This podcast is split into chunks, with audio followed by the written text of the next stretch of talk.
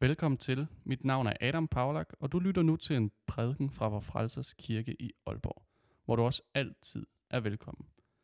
Jeg håber, at du uanset hvor du er nu og hvad du er fyldt af i dag, må få et øjebliks pause og fred midt i en travl verden. Må Gud være med dig og velsigne dig med sin kærlighed. Og mens børnene lige så stille lister ud til børnekirke, så vil vi sidde her og lytte til en tekst fra Lukas evangeliet. En gang var Jesus ved at uddrive en dæmon, som var stum. Da dæmonen var faret ud, begyndte den stumme at tale, og folkeskarne undrede sig.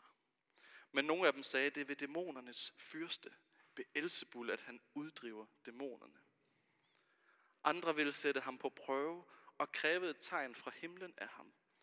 Men da Jesus kendte deres tanker, sagde han til dem, et hvert rige i splid med sig selv lægges øde, og hus falder over hus. Hvis nu også Satan er kommet i splid med sig selv, hvordan kan hans rige så bestå? I siger jo, at jeg uddriver dæmonerne ved Beelzebul.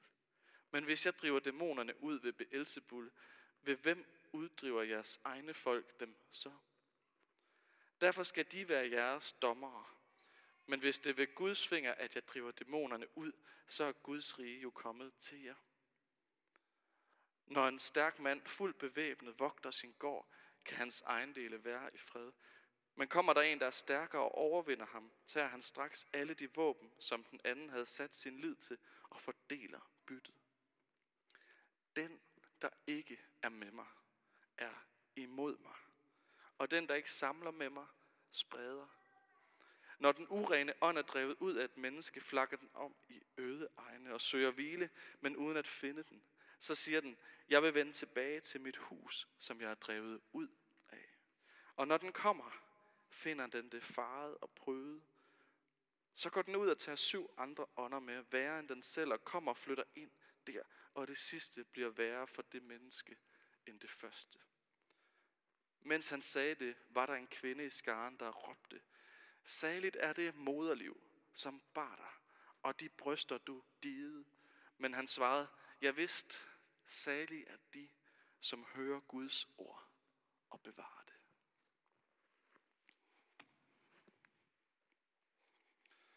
Lad os bede sammen. Gode Gud, vi beder dig om, at du må åbne vores ører og hjerter for din sandhed. Vi beder dig om, at din ånd må blive levende i os, så vi hører det, vi ikke kan sige os selv. Amen. For noget tid siden, så hørte jeg en podcast. Og i den podcast, der kom de med sådan en definition på ondskab. Og definitionen, den nød nogenlunde sådan her. Ondskab er fraværet af godhed. Altså det eneste, der egentlig adskiller alt det kaotiske og alt det onde fra alt muligt andet godt og skønt og dejligt her i verden, det er, at godheden endnu ikke har indfundet sig lige netop det sted. Og tanken i samtalen var sådan set smuk nok, at ondskab bare er noget, der forekommer, når det gode for en kort eller længere stund ikke er til stede. Og virkeligheden er, at vi behøver ikke lede længe for at få øje på ondskab rundt omkring i verden. Måske har vi aldrig behøvet det. Men det virker alligevel som om, vi lever i en tid, hvor polerne er længere fra hinanden, hvor spændet er mere intenst og større end det længe har været. Vi lever nu i en verden, hvor en verdensomspændende pandemi for lige en dag mere end tre år siden satte alt det, vi kendte, ud kurs. Efterlod mange med senfølger, og måske endnu flere med liv i kriser. I en verden, hvor der de facto er krig mellem to verdens ideologier. Bare en kort flyvetur herfra, hvor hvis pris er tusinder, og er der tusinder er døde på hver side af skyttegravene. Og endnu, endnu flere mennesker, der skulle sige farvel til et menneske, de havde kær. Vi lever i en verden, hvor flere og flere skal leve et liv med en psykisk sygdom. I en verden, hvor et jordskæld kan ryste os så meget, at vi uge på uge måtte se de forfærdelige billeder og historier fra Tyrkiet. Måske kan vi endda få øje på noget af det i vores egne familier, eller på vores arbejdspladser, at der er noget, eller nogen, der gør livet sværere, end det burde være. Vi skal ikke bruge lang tid på at få øje på ondskab, og vi skal heller ikke bruge lang tid på at blive enige om, at hvis vi fik muligheden, så tror jeg, eller håber ikke, at nogen af os vil tøve et sekund med at få lov til at leve i en verden helt uden ondskab.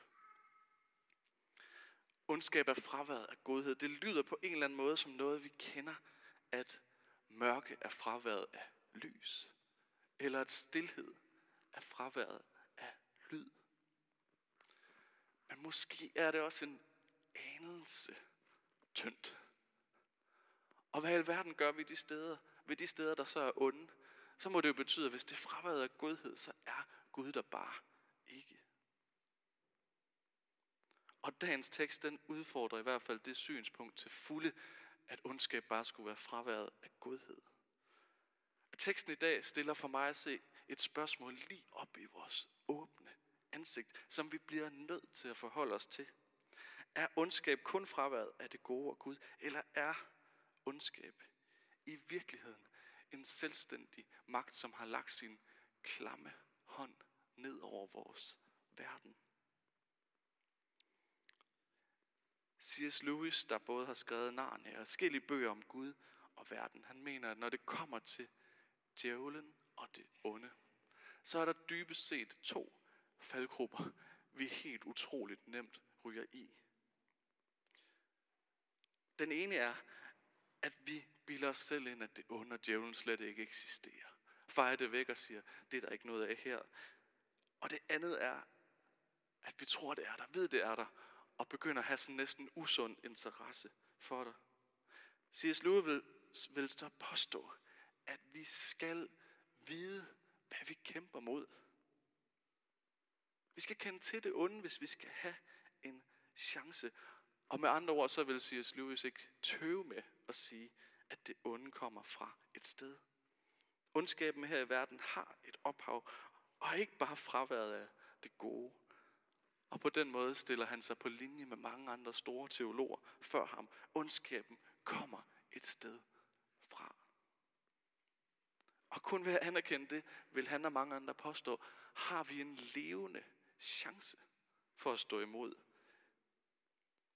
Vi må vide, hvilken ondskab vi er op imod, ellers så har vi tabt på forhånd. Og jeg har lyst til at dele en historie med jer om en af mine helt store helte, Dietrich Bonhoeffer. Dietrich Bonhoeffer var præst i Tyskland.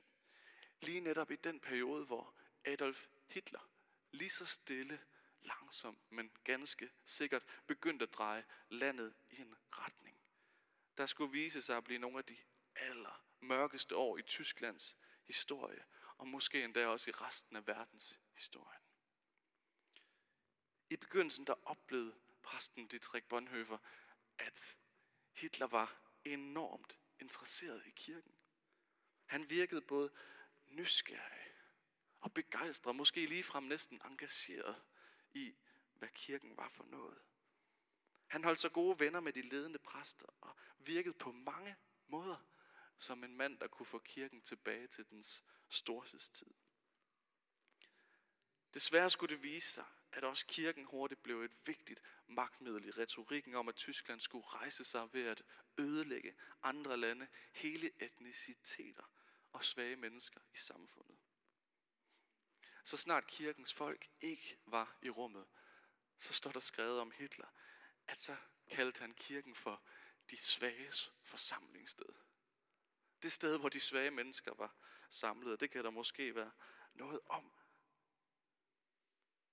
at man faktisk har overladt sig til noget andet, men Hitler mente, at det folk der, det var vigtigt at have på sin side, og desuden var det ifølge ham utrolig nemt at holde det på sin side. Og jo tydeligere det faktum blev, desto mere stod det klart for Bonhoeffer, at han ikke bare kunne se til, mens den tyske kirke blev et middel mod folket. Han måtte melde sig ind aktivt i kampen mod den ondskab, der voksede frem. Han så med egne øjne og ører, hvordan kirken var blevet ubehagelig stum. Larmende stum. At kirken, præsterne og alle de mennesker, der burde have været de svage stemmer, kæmpede den evige kamp for det gode, var blevet helt og aldeles stille. De turde ikke. Eller også så var de blevet indluttet i en falsk sandhed. Og de blev lige nøjagtigt, hvad Hitler kun havde tur drømme om, at kirken kunne blive for ham. Lige der midt i orkanens og ondskabens øje, der skrev, der skrev Bonhoeffer noget i et brev til sine nærmeste, der skulle ende med at blive citeret igen og igen og igen.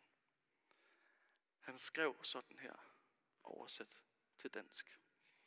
Stilhed i mødet med ondskab er ondskab i sig selv. Gud vil ikke holde os skyldfri. Ikke at sige noget er at sige noget. Ikke at handle er at handle. Stilhed i mødet med ondskab er ondskab i sig selv. Det var som om, at hele den tyske kirke var blevet ramt af stumhed, næsten som manden i dagens fortælling. Og der var kun én vej ud, og én alene, og det var at ture råbe højt om det. Ture pege den ondskab ud, der havde slået rødder i en hel verden. Og Bonhoeffer beskriver i sine breve og bøger, hvordan han håbede på, at det hele ville give sig selv, at det ville falde på plads, uden han behøvede at engagere sig eller stille sig op imod hele den etablerede tyske kirke. Men der var ingen vej udenom. Bonhoeffer gik til kamp mod ondskaben og endte med at betale sit liv som pris for at insistere på godhed og sandhed i en verden af kaos og ondskab. Og måske gik han faktisk også et stykke længere, end de fleste ville have gjort, da han blev aktiv medplanlægger i et bombeattentat mod Hitler. Der han da blev udført, men dog mislykkedes. Om Bonhoeffer selv endte med at gå for langt af et spørgsmål, som mange har stillet siden, og viser bare, hvordan ingen af os er fuldstændig perfekte. For ham betød det, at han endte sine dage i fængsel. Han blev henrettet ganske få uger før, at tyskerne overgav sig i Berlin, og Hitler tog sit eget. Sandheden kostede ham ganske enkelt livet. At åbne munden og at handle i mødet med ondskab tog livet af ham. Men alternativet havde nok gjort det samme. Den ondskab, han mødte, det var ondskab på den helt store skala. Den ondskab, der får venner og familier til at vende sig mod hinanden og smide hinanden ud og ødelægge alting omkring sig. Men fælles for næsten alt den slags ondskab er, at den også på et eller andet tidspunkt er begyndt i det små. En drøm, der bristede. Et liv, der tog en uventet drejning, eller måske da vi gang på gang fik at vide, at vi ikke er noget værd. En relation, der burde have været god, men som aldrig blev det. En sygdom, der ændrede vores måde at leve vores liv på. Vi møder kamppladser overalt i verden. Steder, hvor ondskaben og det gode kæmper i vores indre. Hver eneste dag må vi insistere på at gøre det gode, hvis ikke vi skal gå i stykker. Vi må aldrig bilde os selv ind, at der ikke er noget på spil. Vi må ikke tro på løgnen om, at der ikke er kræfter i den her verden, der håber på, at vi knækker og gør det onde. Kræfter, der er lige så virkelige som den natur, der omgiver os, og som vi bliver nødt til at kæmpe imod ved alt, hvad vi har. Og tillad mig nu at lave et ret radikalt skifte. For jeg har, ved nogle af jer måske, fået en næsten underlig forkærlighed for solsikken. Og hvis der var nogen, der havde fortalt mig som konfirmand eller teenager, at jeg ville kunne få noget som helst ud af en blomst, ja, undskyld, så ville jeg have grinet dem op i deres ansigt og sagt, aldrig i livet. Men altså, sådan blev det. Jeg har brugt timer på at læse om lige netop den blomst. Og måske så startede det for år tilbage, da jeg sad i et tog sammen med min hustru på vej fra den ene ende af Rumænien til den anden. Det var sådan en togtur på 6,5 time. Og jeg tror, jeg havde bildt mig selv ind sådan lidt romantisk. Jeg ved ikke, om I kender de der film, hvor de kører i tog, og det hele bare er smukt og skønt. Og jeg regnede med, at de der 6,5 time ved min hustru ved min side, det ville være noget af det smukkeste, vi længe havde oplevet. Så ved jeg ikke, om der er nogen af jer, der har kørt i tog i Rumænien. Det er ikke noget af det smukkeste, man nogensinde har oplevet, medmindre man gør det til det. Sæderne, de, sådan, de ryster lidt for meget. Toget, det er lidt usikkert, og man er hele tiden lidt bekymret for, om man kommer levende frem. Og når man kiggede ud, tænker jeg, vi skal se bjerge og smukke landskaber. Der var næsten bare den ene brune mark efter den anden. Og det eneste, der engang imellem afbrød den der lidt søvndyssende stillheden og rokken frem og tilbage, det var en eller anden desperat sælger, der kom ind og ville sælge noget. Og det var næsten altid fisk, de ville sælge. Altså, og sådan heller ikke helt frisk fisk. Så jeg ved ikke, om I kan forestille jer at sidde i sådan en tog, der er bagt i solen lidt for længe med fisk. Og da vi kørte der, så var det slet ikke, hvad jeg havde drømt om. Men alligevel, så fik vi en gang imellem lov til at kigge ud af vinduet på hundrede og atter hundredvis af meter af solsikkemarker. Og så vi kørte sådan fra syd stik nord. Og i de 6,5 timer, vi kørte, der kunne vi se, at for hver eneste gang, vi ramte en ny mark med solsikker, så havde de vendt sig mod lyset sammen. De stod alle sammen og kiggede den samme retning, som om de havde fået øje på noget spændende, noget bedre. Og det var så lyset. Og der er noget mærkeligt ved solsikken, for den gror bedst sammen med andre. Man har lavet forsøg på forsøg, hvor man har plantet en solsik alene, og så set, hvad sker der? Og den er ikke blevet til noget særligt. Og så har man givet den nogle, skal vi kalde dem venner, og så er det bare eksploderet. Så solsikker trives bedst i fællesskab, og den måske mest bemærkelsesværdige evne ved solsikken er, at når den trives, så kan den så den nærmest suge gift fra jorden omkring sig. Og efter ulykkerne i Tjernobyl og Fukushima, der plantede man millioner af solsikker i området. Og man kunne måle, at de helt konkret havde haft en positiv effekt på den jord, de stod i. At de havde suget noget af den der radioaktivitet til sig. Og lige der, der tænkte jeg, da jeg læste det, måske er solsikken slet ikke et dårligt billede på, hvordan det er at være menneske. Vi trives bedst i en eller anden form for fællesskab. Prøv at putte et menneske helt alene på en øde ø. De færreste vil få noget godt ud af det. Vi har dybest set brug for andre mennesker omkring os. Og så kan vi måske også på de gode dage i vores liv være sådan nogen, der suger gift fra jorden. Ikke konkret fra jorden, men måske vi kunne være sådan nogle mennesker, der suger gift fra verden omkring os. Være de mennesker, der insisterer på det gode i mødet med ondskab. Dem, der ikke er stumme, når vi ser det foran os. Men det kan faktisk kun for alvor lade sig gøre, hvis vi husker at vende os efter lyset. Kun når vi vender os efter lyset, så har vi en chance for at stå imod den ondskab, vi kan møde omkring os, eller den ondskab, der kan vokse frem i vores indre. Og i kristendommen, der har vi mere end noget andet sted i verden virkelig mulighed for at vende os mod noget større. For Gud lod ikke verdens ondskab være. Gud så faktisk ingen anden udvej end selv at blive menneske. Midt i en levende verden fuld af kaos og ondskab, der lå Gud sig føde. For også at kunne stille sig op imod det onde, der fra tid til anden viser sit ansigt. Og i dagens fortælling fra Lukas evangeliet, der hører vi om Jesus, der løser en mand fra sin stumhed. En mand, der nok har levet isoleret for sig selv, uden mulighed for at sætte ord på, hvad han ville. Og Jesus gør der noget, der er så godt, at de mennesker, der er omkring ham, de peger på ham og siger, det han gør, det er djævelens værk. Gør noget, der er så radikalt godt, at de slet ikke kan fatte, at man skulle have brug for det. Og så møder vi en Jesus, der for alvor taler med store bogstaver, da han vendt mod gruppen af mennesker, siger, den, der ikke er med mig, er imod mig.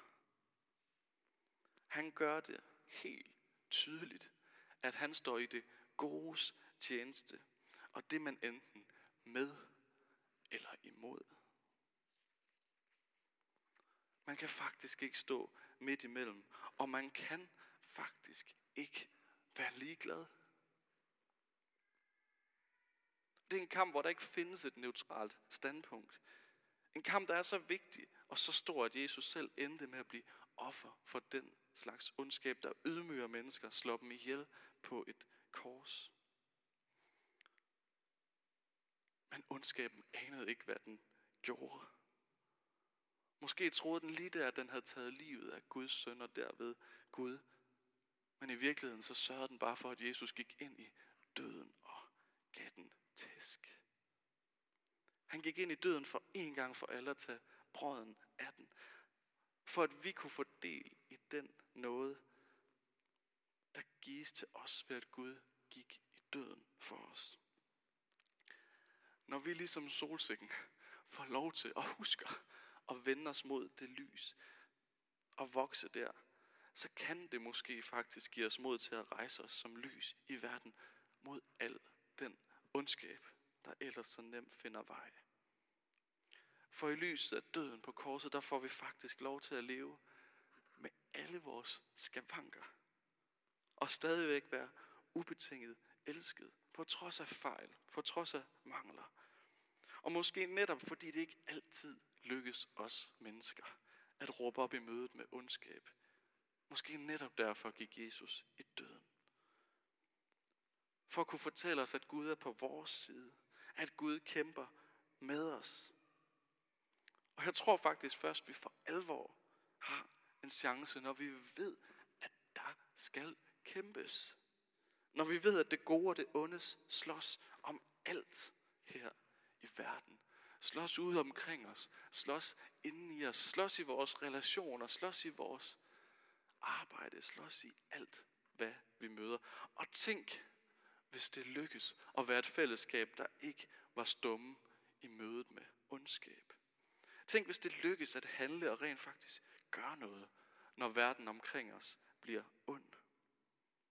Tænk, hvis det lykkes at vide, at når det ikke lykkes for os, så har vi stadig lov til at vende os mod korset og vide, at der er en kamp, der allerede for længst er vundet for os. Og hvor skønt kunne det ikke være, hvis vi fik lov til, som solsikken, altid og igen og igen og igen og igen og igen, at vende os mod lyset. Velvidende at Gud, som er ophav til alt det gode i verden, er på vores side. Og jeg har lyst til at runde min prædiken af med et citat af endnu en af mine helte. Et citat fra en ydmyg og enormt dygtig præst fra USA, der hedder Eugene Peterson. Og han er sådan en præst, der burde have haft en megakirke med 10.000 af mennesker, men som insisterede på at være i fællesskaber, hvor man kendte hinanden, hvor man kunne tale med hinanden. Og det han ikke fik sagt til tusinder og tusinder af mennesker, det skrev han ned. Og det kunne i virkeligheden have været en hel prædiken i sig selv, så hvis du undervejs lige tabte tråden, eller måske bare forsvandt i dine tanker, så kan det være, at du skal høre det her. Det tror jeg faktisk er mere end rigeligt. Han skriver sådan her. Hvad har Gud gang i? Gud frelser mennesker. Gud redder mennesker. Gud velsigner. Gud sørger for mennesker. Gud helbreder. Gud oplyser mennesker. Der er en åndelig kamp i gang. En all-in moralsk kamp. Der findes ondskab og grusomhed, ulykkelighed og sygdom. Der findes overtro og ignorance, brutalitet og smerte. Gud er i konstant og energisk kamp med det hele, mod det hele. Gud er for liv og mod død. Gud er for kærlighed og mod had. Gud er for håb og mod håbløshed. Gud er for himmel og mod helvede. Der er ingen neutral grund i hele universet. Hver eneste lille bitte centimeter er en kampplads.